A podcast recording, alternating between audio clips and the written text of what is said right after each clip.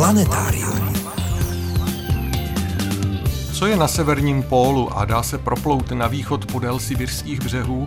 Do polárních výzkumů se před 150 lety zapojili i rodáci z Čech a Moravy. Bude o tom povídat Eva Novotná. Nad 17 let starou knihou Český ráj očima archeologie budeme vzpomínat na jejího autora, nedávno zesnulého archeologa Jiřího Waldhausera. Uslyšíte také krátký přehled zajímavostí, připomeneme naši prázdninovou soutěžní otázku a projdeme se spolu srpnovou noční oblohou. Posloucháte Planetárium, týdeník ze světa vědy a fantazie. Od mikrofonu vás zdraví a hezký poslech přejí Veronika Kindlová a Frederik Velinský.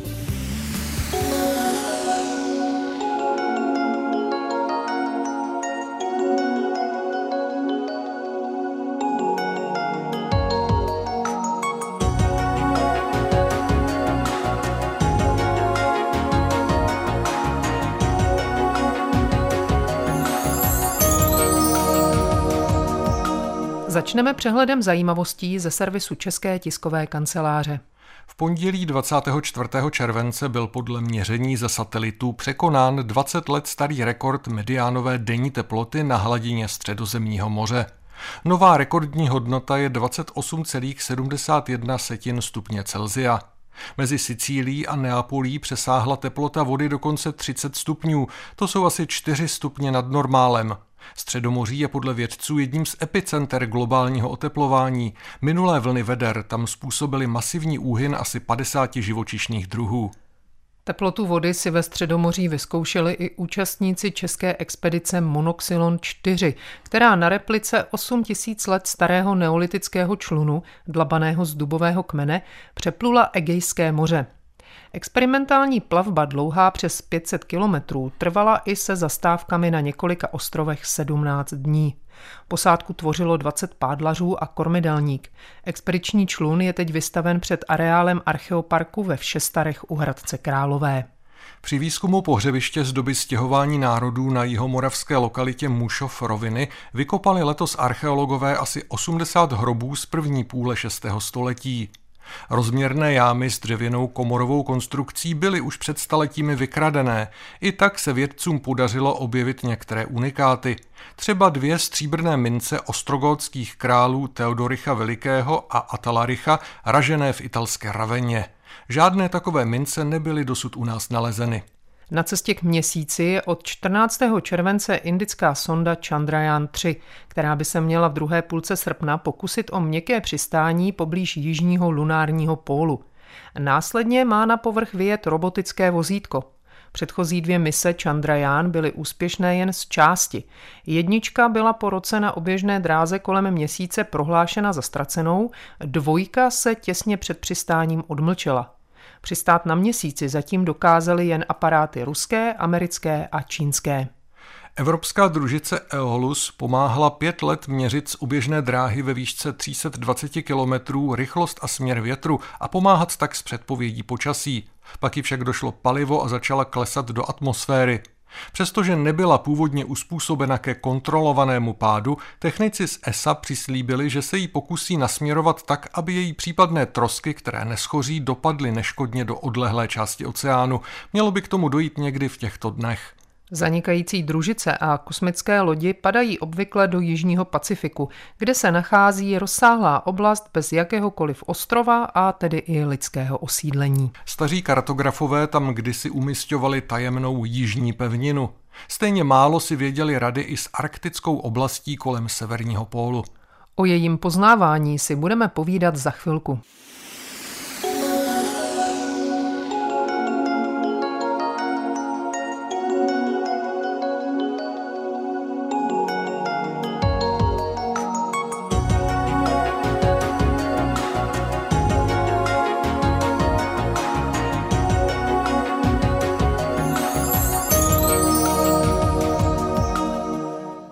Předsálí mapové sbírky Přírodovědecké fakulty Univerzity Karlovy v Praze na Albertově je v těchto dnech k vidění výstava ke 150. výročí objevení země Františka Josefa rakousko-uherskou polární výpravou Karla Weiprechta a Julia von Pajera, rodáka z Teplic.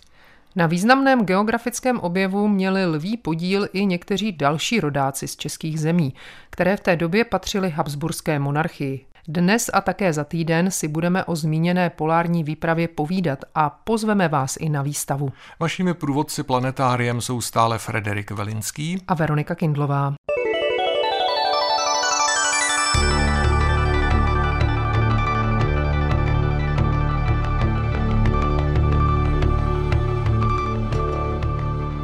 Nejprve pojďme připomenout, kde přesně se země Františka Josefa nachází a jak to tam vůbec vypadá. Pak nám bude jasnější, proč byla objevena tak pozdě. Hovoří ředitelka mapové sbírky Eva Novotná. Země Františka Josefa se nachází v severním ledovém oceánu, přibližně na sever od Špicberg a Nové země, na okraji vlastně Barencova moře. Tvoří dnes známých 192 hornatých většinou zaledněných ostrůvků a ostrovů a zaujímá rozlohu asi 16 000 km čtverečních. Administrativně je součástí Ruské federace. Nejsevernější ostrov je Rudolfův ostrov s nejsevernějším misem Evropy, což je mis Fligely. A ty hory, které jsou na těch ostrovcích, jsou většinou sopečného původu. Budí sice dojem vysokého pohoří, protože se zdvíhají přímo od moře, ale vlastně nejvyšší vrcholek, který byl změřen, dosahuje 620 metrů a je na ostrově Wiener Neustadt. Největším ostrovem je země Jiřího, která má rozlohu 2700 km čtverečních. Další významné ostrovy jsou Vilčekova země nebo země Grahama Bela. Můžeme říct, že je zde vlastně nedotčená panenská příroda, protože zde nežije žádné stále obyvatelstvo. Je zde akorát vědecká stanice, vojenská posádka a samozřejmě přes krátké léto sem cestují i turisté pomocí ledoborců. V době objevu země Františka Josefa nebyly ještě polární kraje ve vysokých zeměpisných šířkách probádané. Lodím bránil led, z leteckých prostředků byly k dispozici jen prakticky neřiditelné balóny, které se proto k průzkumu Arktidy nehodily. Ledová pole byla plná chaoticky nakupených ker a nebezpečných puklin, tedy jen obtížně schůdná. Nikdo netušil, co se nachází na severním zemském pólu. Jak tenhle problém řešili třeba tvůrci map, kartografové? My máme zprávy o tom, že už od 14. století si představovali severní pól jako magnetový ostrov, obklopený obřím vírem a čtyřmi kontinenty. Přesně tak ho zobrazil taky Gerard Mercator, známý nizozemský kartograf, na své mapě. Tam tedy je zakreslen právě Polus Arcticus, obklopený čtyřmi zeměmi, přičemž ten ostrov na jakoby jihovýchodě obsahuje informaci, že tam žijí pygmejové, kteří jsou sotva jeden metr velcí. Další známé zobrazení Arktidy, které představujeme, je od Frederika de Vita z 17. století. Je to mapa přibližně z roku 1676, kde již není zobrazen severní pól jako pevnina. Je tam naopak prázdná oblast, nebo řekněme mořská oblast a je tam mnoho zemí nebo ostrovů otevřených, nedoskoumaných. Samozřejmě celá severozápadní část Severní Ameriky je ještě otevřená, neznámá, je popsána dokonce jako neznámá Amerika. Je tam naznačena i možnost severního průjezdu a severní pól je tedy popsán jako Polus Arcticus, co je velmi zajímavé, že vlastně ta paderga, ta výzdoba té mapy je tvořena velrybářským průmyslem, protože i hned po objevných cestách Vilima Barence eh, nastoupil velmi agresivně velrybářský průmysl do této oblasti a začal zde tedy lovit tyto obrovské kytovce a to až tak, že došlo téměř k vyhubení velryby gronské. Kromě zemského pólu řešili polární badatelé konce 19. a počátku 20. století i další dvě velké hádanky. Snažili se obeplout severozápadní cestou americký kontinent a severovýchodním průjezdem zase Ázii. Proč byl o tyto severní vodní cesty takový zájem? Stále hovoří Eva Novotná. Severní mořská cesta nebo dříve severovýchodní průjezd je trasa podél severního a východního pobřeží Ruska až do Vlodivostoku. Podstatě od 16. století se pokoušelo tento průjezd objevit mnoho mořeplavců, Mohu jmenovat třeba Sebastiana Kabota, Williama Barence, Henryho Hudsona nebo Piotr Aleksandrovič Čurikov, posléze i Julius von Payer. A podařilo se to až vlastně švédskému polárnímu badateli Adolfu Nondenskieldovi, který vedl známou expedici na lodi Vega v roce 1879 a proplul Berinkovým průplavem. Poté teda začala nákladní přeprava, tedy až v 30. letech, kdy přepravovali sovětské lodi zboží, konvoje jezdily většinou za doprovodu ledoborců a vozili do arktických přístavů stavební materiály, potraviny, obuv, nářadí a odtamtud zase přiváželi dříví, kožešiny, užitkové nerosty, ryby a další zboží. V současné době se v souvislosti s oteplením klimatu velmi diskutuje tato severní mořská cesta, protože je velmi perspektivní, ekonomicky je velmi výhodná a to byl také důvod, proč se snažilo tolik cestovatelů a mořeplavců ji objevit, protože mezi Londýnem a Yokohamou nebo mezi Rotterdamem a čínskými přístavy je možné využít trasy přes Pananský průplav, to je asi 23 tisíc kilometrů, nebo přes Malacký průliv a Suezký průplav, to je asi 21 tisíc kilometrů, ale pokud bude zvolená tato plavba severovýchodním průjezdem, tak se ta cesta zkrátí o 7 tisíc kilometrů, což je samozřejmě velmi ekonomicky výhodné. Ale pochopitelně bude záležet na další ekonomické a hlavně geopolitické situaci ohledně využití této cesty. Pokud jde o severozápadní průjezd, o ten se také pokoušelo velké množství lidí a v letech 1903 až 1905 ho poprvé realizoval na malé motorové lodi Gioa Roald Amundsen. Tím průjezdem proplul v roce 1905 v několika dnech nepřetržité plavby. Díky tomu, že to plavidlo bylo malé, tak mohlo manévrovat mezi těmi kramy a můžeme říct, že po nautické stránce to byla velmi unikátní cesta. Byla to nejmenší loď, která byla použita v těchto polárních výzkumech. Zatímco proplutí severovýchodní nebo severozápadní cestou mělo objevitelský účel i praktický potenciál, dobytí severního pólu se zdálo být především prestižní záležitostí. Ještě vlastně na konci 19. století nebylo jasné, jak vypadá ten geografický severní pól, jestli tam je pevnina nebo jestli tam je moře, jestli je tam celistvý led, nebo jestli jsou tam nějaké kry, jaký typ ledu se tam eh, nachází. No a v souvislosti s tím všichni ti objevitelé, kteří tam trpělivě stále jezdili, nasazovali životy, umírali, aby zase ty jejich následovníci pokročili o dalších pár kilometrů, tak hledali takzvanou bránu severu, hledali místo, odkud by nejlépe mohli k tomu severnímu pólu doputovat. Tam šlo v podstatě můžeme říct o soupeření velmocí a mocností, o to, kdo dosáhne ten severní pól první a třeba Karel Vajprek, který byl kapitánem na výpravě, o níž budeme hovořit, toto soupeření velmi kritizoval a velmi se proti tomu stavěl, protože mu připadalo velmi nesmyslné a přimlouval se za vědecké výzkumy v severních polárních oblastech a ne za v podstatě plané utrácení peněz a konečně i lidských životů.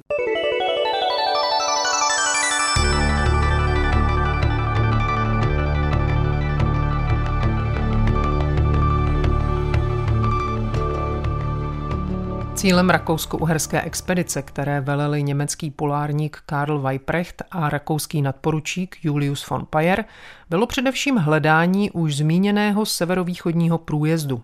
Kromě samotného Pajera se výpravy účastnili i další čeští a moravští rodáci, představí nám je Eva Novotná. Byli mezi nimi Gustav Broš, který pocházel z Chomutova, profesionální námořník, který sloužil v Severním moři a byl zaměstnán v hydrografickém ústavu v Terstu, kde byla hlavní posádka Rakouska-Uherska a účastnil se také třeba vítězné námořní bitvy u ostrova hours Byl v podstatě velmi významným účastníkem Vajprecht Pajerovy výpravy a také jako jeden z mála se dožil vysokého věku 80 let, protože většina ostatních účastníků, kteří přežili, zemřeli velice záhy.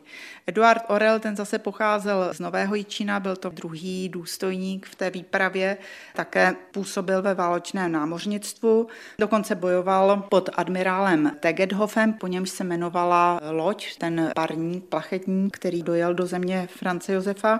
A víme také, že doprovázel třeba jachtu císaře France Josefa k slavnostnímu otevření Suezského průplavu a na Pajerově výpravě byl odpovědný mimo jiné také za meteorologická a magnetická pozorování, odpovídal za oceanografické práce, zjišťoval hloubky moře, tvar reliéfu, složení mořského dna a Pajer a Kříž ve svých denicích na něj vzpomínají jako na úspěšného střelce při střetech s ledními medvědy, a Pajer také popisoval Orlovu houževnatost, spolehlivost a odvahu při sáňové výpravě, kde mimo jiné taky utrpěl sněžnou slepotu, takže byl propuštěn po návratu ze služeb armády, protože už tam nemohlo dále působit. Byl také vynikající malíř, třeba časopis Neue Illustrierte Zeitung zveřejnil také jeho malby a kresby. Takže vedle Pajera, který byl známým malířem, ilustrátorem, i Orel byl vynikajícím malířem těchto oblastí. Zemřel tedy taky velice záhy už v 50 letech. Další náš krajan byl Ota Kříž, který pocházel z Páčlavic u Kroměříže.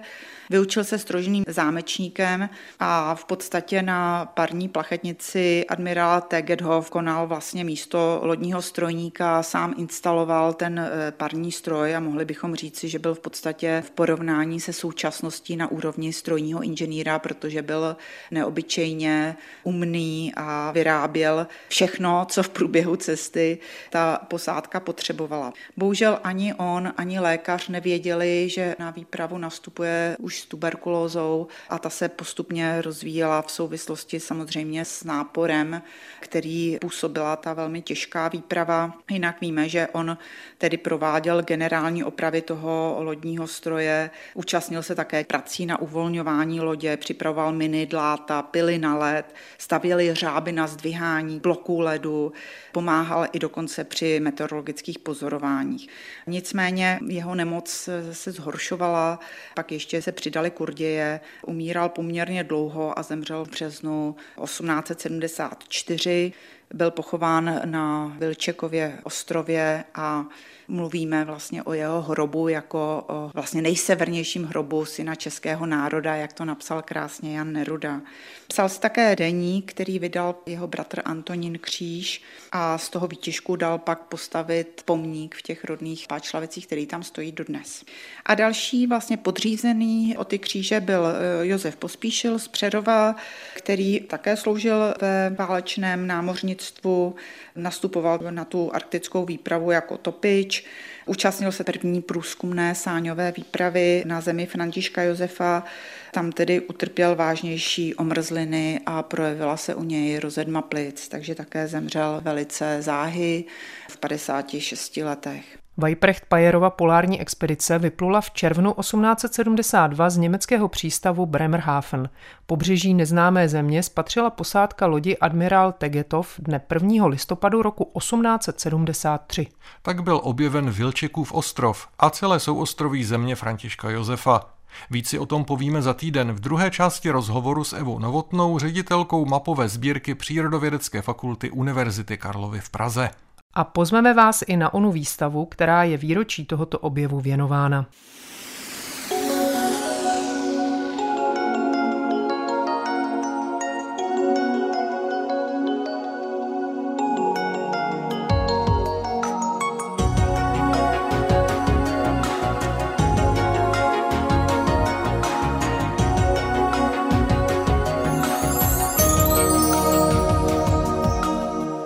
Posloucháte Planetárium, magazín ze světa vědy a fantazie. Miroslav Cimr vám teď prozradí, co zajímavého bude k vidění na srpnové obloze.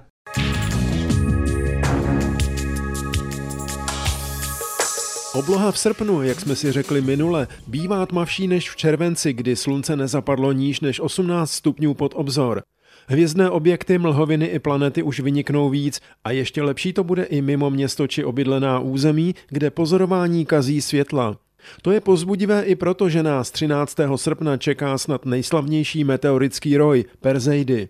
Letos je nebude svým světem rušit měsíc, který bude tři dny před novem. Perseidy, kdysi lidově nazývané slzy svatého Vavřince, pocházejí z rozpadlé komety Swift-Tuttle, se kterými se Země každoročně potkává na své nebeské pouti. Letošní frekvenci při maximu odhadli astronomové na 100 velmi rychlých meteorů za hodinu. Špička sice vychází až na dopoledne, nicméně nový den začíná za tmy, kdy můžeme létavice dobře pozorovat, tedy pokud bude jasná obloha. Na ní v nadhlavníku září modrobílá Vega v soujezdí Liry, které poznáme podle malého kosočtverečku. Vega je pátá nejjasnější hvězda severní oblohy vůbec a zároveň nejvýraznější bod takzvaného letního trojuhelníku, v němž zbývající dva body tvoří Altair v Orlu a Deneb v Labuti. Vega byla před 12 tisíci lety polární hvězdou, tedy tou, kterou je dnes polárka. Za 14 tisíc let se její králování vrátí. Je tomu tak díky precesi zemské osy, kterou si můžeme představit jako jakousi káču, jejíž osa nerotuje na jednom místě, ale opisuje kruh. O veze, která je asi desetkrát mladší a dvakrát hmotnější než naše slunce, by se dalo povídat dlouho, ale pojďme dál. Nad jižním obzorem rýsuje svůj čtyřúhelník souhvězdí Herkula. Jižně na okraji mléčné dráhy je štír s červeným veleobrem Antarem. Mezi střelcem a štírem je malá, nevýrazná jižní koruna uprostřed s hvězdou Gema, o níž jsme si pověděli podrobnosti minule. Z objektů hlubokého vesmíru si povšimněme emisní mlhoviny zvané Severní Amerika. Je viditelná pouhým okem souhvězdí Labutě, nedaleko hvězdy Deneb, lépe pak v triedru. Tvarem připomíná zmíněný světadíl. Z planet stále postrádáme Merkur a v srpnu se schová i Mars, který neuvidíme delší dobu. Rudá planeta se na obloze objeví až na jaře příštího roku. Venuši spatříme koncem srpna ráno nízko nad východním obzorem. Jupiter je vidět v druhé polovině noci, Saturn dokonce po celou noc. Planeta proslulá svými prstenci bude 27. srpna nejblíž Zemi, 1 miliardu 311 milionů kilometrů. Velmi vzdálené planety Uran a Neptun jsou pozorovatelné v druhé polovině noci, respektive po většinu noci kromě večera. Úkazům vévodí již zmíněné Perzeidy, zaujmout však může 30. srpna v 21 hodin i měsíc, který bude těsně před úplníkem v konjunkci se Saturnem. V závěru naší procházky oblohou přicházejí vždy na řadu měsíční fáze.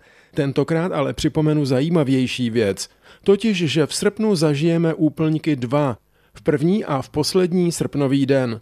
A půjde dokonce o takzvané superúplňky, což je sice pojmenování spíše laické než odborné, nicméně jde o poměrně vzácný jev. O superúplňku mluvíme, když se měsíc ocitne Zemi nejblíž, takzvaném přízemí. A jak to, že budou hned dva? Perioda, za kterou se vystřídají fáze měsíce, je totiž o něco kratší než kalendářní měsíc a jednou za čas připadnou dva úplňky na jeden měsíc. Druhému úplňku v tom samém kalendářním měsíci se říká modrý. Není to ale proto, že by měsíc zmodral. Pojmenování vychází z anglického výrazu once in a blue moon, což upozorňuje právě na fakt, že nejde o moc častý jev. No a super úplňky nás dovedly až do konce srpnové procházky oblohou. Tak se pozorně dívejte a užívejte léto i pod hvězdami.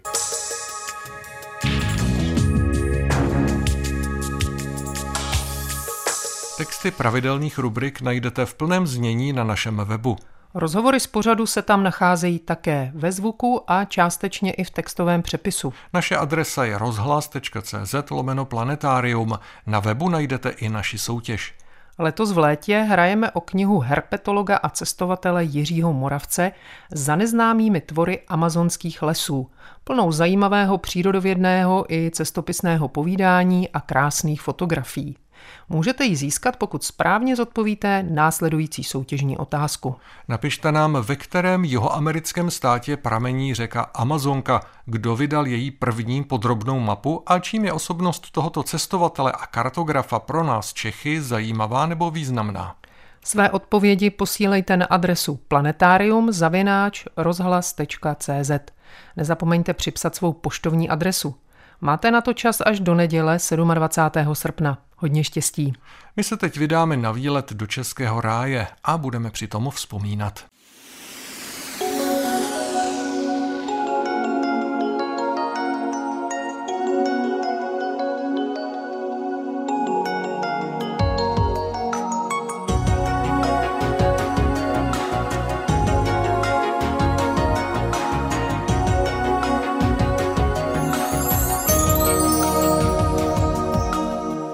Archeolog Jiří Waldhauser, specialista na dobu laténskou, pravěké období spjaté především s historickými Kelty, byl vždycky považován za jakési zlobivé dítě. V očích některých svých kolegů měl dokonce nálepku nenapravitelného rebela, který prozrazuje snad až příliš mnoho z nejrůznějších posvátných tajemství archeologie.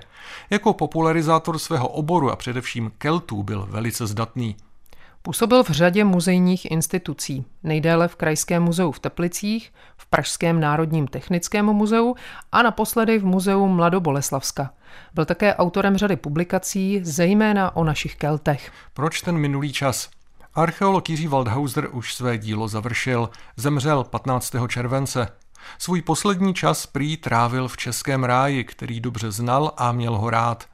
Věnoval mu i jednu ze svých publikací, jejímž prostřednictvím si ho dnes připomeneme. Planetáriem vás i nadále provázejí Veronika Kindlová a Frederik Velinský.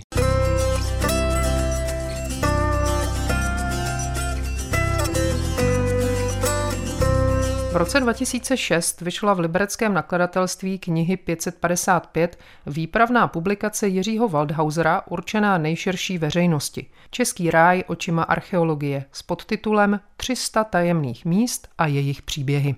Onu zmíněnou hraniční pozici rebela si Jiří Waldhauser touhle knihou asi nějak zvlášť nevylepšil.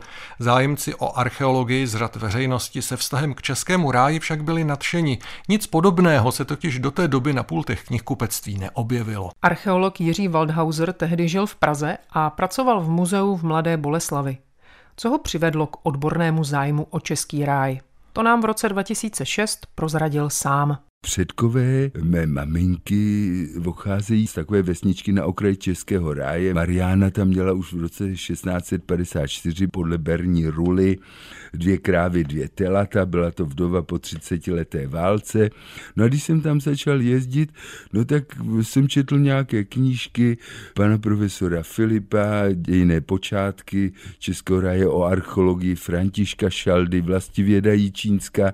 No a tu jsem si řekl, no to je báječná věc, jako co kdybych jako se s tím začal zajímat blíže, no tak jsem se 37 let počítaje od nálezu mojeho prvního pazourku, kousek pod troskami, začal zajímat o víkendech, literaturu jsem si sebral, nakreslil jsem si všechny nálezy, které byly přístupné. No a teďka posledních 10-11 let, co pracuji v muzeu Mladoboleslavska, kde nám patří bohužel jenom třetina Českého ráje, tak se tam zdařilo i podniknout nějaké výzkumy. Ty výzkumy byly většinou na téma buď to záchrana památek nebo keltové. No a tím už je dán zájem, že jsem si tenkrát říkal, a moje specializace jsou keltové. Pokusil jsem se stvořit takovou encyklopedii, téměř tisíc stránkovou encyklopedii keltů v Čechách, ale ve skrytu duše jsem měl patriotickou.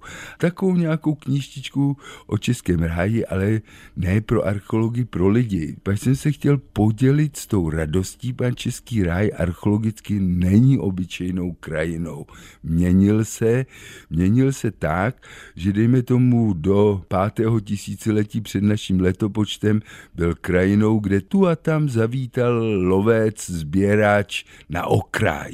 Potom se změnil a na okrajích, dejme tomu, byli první zemědělci, později kovolici, lid popelnicových polí, no a měli nějaká místa v Českém ráji, tam chodili, to nevím proč přesně, za Keltu bych řekl a dal bych za to dneska i hlavu. Na špalek byla krajina Českého ráje jakýmsi posvátným hájem. Posvátné háje Keltů zmiňují autoři, třeba u Marsej nebo na ostrově Englesej, kde je nechal, aby pokořil Kelty, vykácel 21 římský vojevůdce, za Germánů naprostý nezájem, jenom tu a tam v době stěhování národů, ale za to zavlekli do českého ráje lidé zcela vzácné předměty, postříbřenou úzdu, první picí pohár ze skla, importovaný odkud si od Poríní. No a pak přišli naši předci a ty tam žijí 1500 let a 1500 let se víceméně zajímali zemědělstvím. Tu a tam vybudovali v Českém ráji opevnění a teprve před pěti, deseti lety si role Českého ráje, jakým byla 6,5 tisíce let, zemědělství úkryt místo svatyní změnila. Já už bych dneska řekl, že tam víc lidí se zabývá turistikou, no a to je ta třetí perioda Českého ráje, kdy tedy bude turistickou oblastí. Ovšem záleží na lidech všech v tomto státě, jestli nepřikročíme k něčemu, poněvadž Český ráj je kouzelný, ale jako jíti po stezce a střetávat se neustále s cyklisty. No, raději ze zemědělci bych se střetával. Jaké jsou podle Jiřího Waldhausera nejzajímavější archeologické lokality v Českém ráji a jak je zachytil na stránkách své knihy? Čísla, která uvádí, se pochopitelně vztahují k roku jejího vydání, tedy 2006. Známe dneska registrovaných 303 míst na území chráněné krajinné oblasti Český ráj vyhlášené v roce 1955. Jsou to prostě místa od neandrtálců do 19. 20. století. Jsou to místa úplně obdivuhodná, několik mohylových pohřebišť našich předků v prachovských stalách. Jsou to místa kuriózní, třeba hrob, pevně věřím, setníka Blatajse eh, se zlatými hodinkami, který hrobník zakopal ze sobotky na rozcestí Promníky, kde byla taková malá bitva, malá předehra slavné bitvy u Hradce Králové mezi Prusy a Rakušany jsou tam místa, a ty mám osobně nejraději, kde otiskli své tlapky keltové. V posledních pětistech letech před naším letopočtem je to třeba Knoblochskálova jeskyně, jsou to trosky, málo kdo ví, že trosky symbol Čech, nejvíc v podstatě nálezů tam zbylo po Keltech. Nejvíc tentokrát nikoli počtem, ale významností. Další místa by se dala jmenovat, teď už je to e, z Pařezu takový depot, to znamená hromadný nález po Keltech, nebo ohrada o 180 hektarech u Semína. Je to vlastně pravěké hradiště, co do rozsahu plochy 180 hektarů největší, ale my víme, že tam nic nebylo. Na druhé straně víme zcela bezpečně podle nálezů keramiky a radiokarbonového datování proutí z příkopu, že se tam nějakým způsobem pohybovali keltové ve třetím až prvním století před letopočtem. Co tam dělali, nevíme. Rozhodně to ale není obyčejné ohražení, jako známe opida. Možné je třeba srovnání s Hostínem, no tam taky chodili, dejme tomu v novověku, jenom procesí několikrát v roce a jinak tam byl kostelíček a jenom kněz a nic podstatného tam nelze nalézt nejenom na polích rozoraný, ale ani v krtinách, kde naši pomocníci archeologů krtkové tu a tam vyvrhnou něco navrh, ale ani leteckou fotografii, ani jiným druhem prospekce. To znamená, to je jedno z největších tajemství. Já osobně si myslím, že to byla spíš nějaká posvátná ohrada, něco jako Heidengraben v Německu, kde je mnoho stovek hektarů a když tam vedli silnici, tak našli jednu zlatou minci, podobná je třeba z Kristovy jeskyně pod Kozákovem, nedávno nalezená a pár střepů. My jsme tam kromě pár střepů nic nenašli, tu zlatou minci zatím také ne. Čili v té knížce, která vyšla, tam je 303 příběhů, to není taková knížka psaná od lovců mamutů po novověk, je tam 303 přemýšlení, popisů, zážitků o tom, jak to v Českém ráji mohlo být, co se tam našlo a kde to je uloženo a jaké story s tím lze spojit. Takže otázka na tom, co je nejzajímavější nebo tak, já osobně mám všech 303 míst rád, už proto, že tam ti moji předkové žijí víc než 300 let.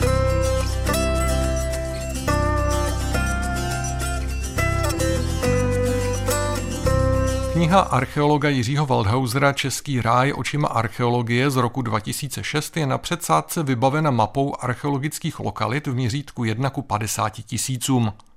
Opravdoví zájemci o archeologické toulky krajinou si mohli pořídit i stejnojmenou turistickou mapu v měřítku 1 ku 25 tisícům, kterou vydala Českolipská geodézie. Všechny archeologické lokality, o kterých se v knize píše, jsou v ní přesně zakresleny a na rubu mapy jsou o nich alespoň základní informace.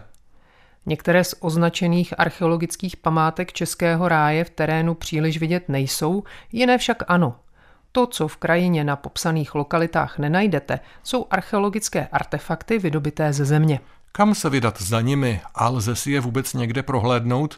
Jiří Waldhauser v roce 2006 radil takto. Archeologické nálezy z Českého ráje většinou viděti nemožno jsou skryty v depozitářích, ať jsou to depozitáře Národního muzea, Muzea Českého ráje v Turnově, regionálního muzea v Jíčíně nebo muzea Mladoboleslavska v Mladé Boleslavi.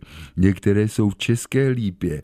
Pár jich může návštěvník vidět na hradě Valečově, tam spatří i nejstaršího draka. Je na kachlu a má v tlamě vidět jasné kopí svatého Jiřího. Ale je to nejstarší drak Českého ráje našich předků. Je ještě jeden starší drak, ten byl nalezen kousek vedle v Sobčicích u Jičína a ten je znázorněn na pochvě z meče keltského bojovníka. Je tam dvojice dráčků. To jsou opravdu už ti úplně nejstarší draci Českého ráje ze druhého století před naším letopočtem. Ale toho jednoho je vidět na hradě Valečově, na hradě pod Kostě, mini muzeum. I tam je lecos vidět. Ale řekl bych, že kromě výjmenovaných míst většina nálezů je nejlépe sledovatelná z těch fotografií. Ono totiž všechno ukázat nelze. Kdyby chtěla Národní galerie všechno ukázat, tak by v Praze v každém domě byly samé obrazy, pevně věřím. Obal knihy Jiřího Waldhausera Český ráj očima archeologie i stejnojmené turistické mapy zdobí fotografie nádherné pravěké spony kdy a kde se našla a z jaké doby pochází. Snad jeden z nejpěknějších nálezů z Českého ráje je dvojice spon, které během druhé světové války objevil kameník hrdina v kamenolomu na Pískovec u Střelče nedaleko Hrdoňovic. To jsou takové spony, které jsou dlouhé, dejme tomu necelých 30 cm, mají růžice, nosily se na prsou a mají také závěsky. Ty závěsky při chůzi chřestí. Já osobně se domnívám, ty spony jsou přibližně z 11. století před naším letopočtem, z konce doby bronzové, kdy u nás žil lid popelnicových polí, tak mu říkají drahná léta archeologové, snad to bylo praetnikum Venetů. No a tyto spony měly takový obzvláštní význam. V Čechách jich bylo nalezeno minimálně, spočítáno na prstech jedné ruky. A ty spony patřily společenské elitě. Zřejmě se sem dostali i dalekým obchodem až od někač z Karpatské kotliny. U nás podobné spony nebyly vyráběny. Ale zřejmě ta komunita, co mohla sídlet prachovských skalách na Starém hrádku, tak z nějakých důvodů je zakopala v místech kamenolomu, možná, že tam byl posvátný háj, možná, že chtěli jenom ukrýt předměty před ohrožením. Ale nicméně to jsou nejfamóznější předměty a jsou tak famózní, že Muzeum Výčině vystavuje místo nich kopie. Jak už bylo řečeno na začátku, ne všichni archeologové se stavěli kladně k otevřenosti, s níž Jiří Waldhauser podával svůj popis archeologických lokalit, včetně mapek a fotografií, které umožňují komukoli, aby je v terénu našel. Podobná otevřenost podle nich nahrávala lupičům a hledačům pokladů z detektory kovů. Co tomu v roce 2006 říkal sám Jiří Waldhauser? Představuju se jako na mistrovství světa v Kopané, že jsem ten nejlepší nahrávač, ale to je jenom zdánlivé. Existují dvě skupiny archeologů. Jedna skupina tvrdošíně tvrdí, že veřejnosti, mezi kterými jsou skutečně skryti zločinci z detektory a tak dále, se místo nemá žádným způsobem komunikovat, zobrazit, předat informaci a tak dále. A druhá skupina, a k té patří, a to zdůrazňuji, že k ní patří 90% archeologů v západní Evropě, tvrdí, že ta místa se naopak mají dát ve známost veřejnosti, aby veřejnost o ní věděla a aby tedy si ji sama ochránila. Ani nejlepší policie na božím světě není schopna ochránit archeologické památky. A když nějaký rodák v Českém ráji, ať už je to v Malechovicích pod Kosti nebo Vektové, ví, že je památka, uvidí tam zločince s detektorem, vezme mobil, zavolá policii České republiky a ochrání si památku. Ta mapa, která vyšla, je první archeologickou mapou na východ od Šumavy. U nás nikdy nebyla turistická archeologická mapa široké veřejnosti vydána a tam skutečně jsou trojuhelníčky a tam si každý najde mohylu, obětiště, hradiště a tak dále. A proč? Páč to považuji z těch dvou důvodů, ten druhý bych teprve uvedl, nejenom aby si to chránili lidé, kteří tam žijí a zodpovědní lidé, ty nejskvělejší občané před zločinci, ale také, aby se mohli z těch památek radovati. Co jsme za společnost, která by nevydávala ve známost, kde památky leží. Co by jsme byli za společnost, kdyby archeologové udržovali tato tajemství. My jsme přeci společnost, která svoje tajemství jako musí chránit společně. A to je mé krédo a tak jsem to, myslím, řekl zcela jasně. Měl pravdu Jiří Waldhauser nebo jeho kritici? Názor odborné veřejnosti se za ta léta, která od natočení našeho rozhovoru uplynula, přiklonil spíše k jeho stanovisku. Nejlépe se chrání památky, o kterých se ví. Knihu Český ráj očima archeologie se ženete dnes už jen v antikvariátech nebo knihovnách. Pokud se vám dostane do ruky, jak ji vlastně číst? Listovat, vybírat, inspirovat se, řekl nám kdysi její autor, archeolog Jiří Waldhauser. Je léto, čas dovolených a Český ráj rozhodně stojí za vaši návštěvu. Třeba i se vzpomínkou na člověka a badatele, který měl rád jeho přírodní krásy i pozoruhodnou minulost. A to je z dnešního planetária definitivně všechno. Krásné léto vám přejí a naslyšenou za týden se těší Frederik Velinský a Veronika Kindlová. Planetárium.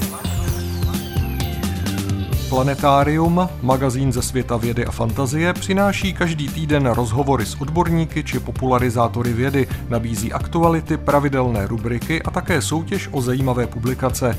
V podobě zvukové či psané nás najdete i na internetu rozhlas.cz lomeno planetárium. Vydejte se s námi za poznáním.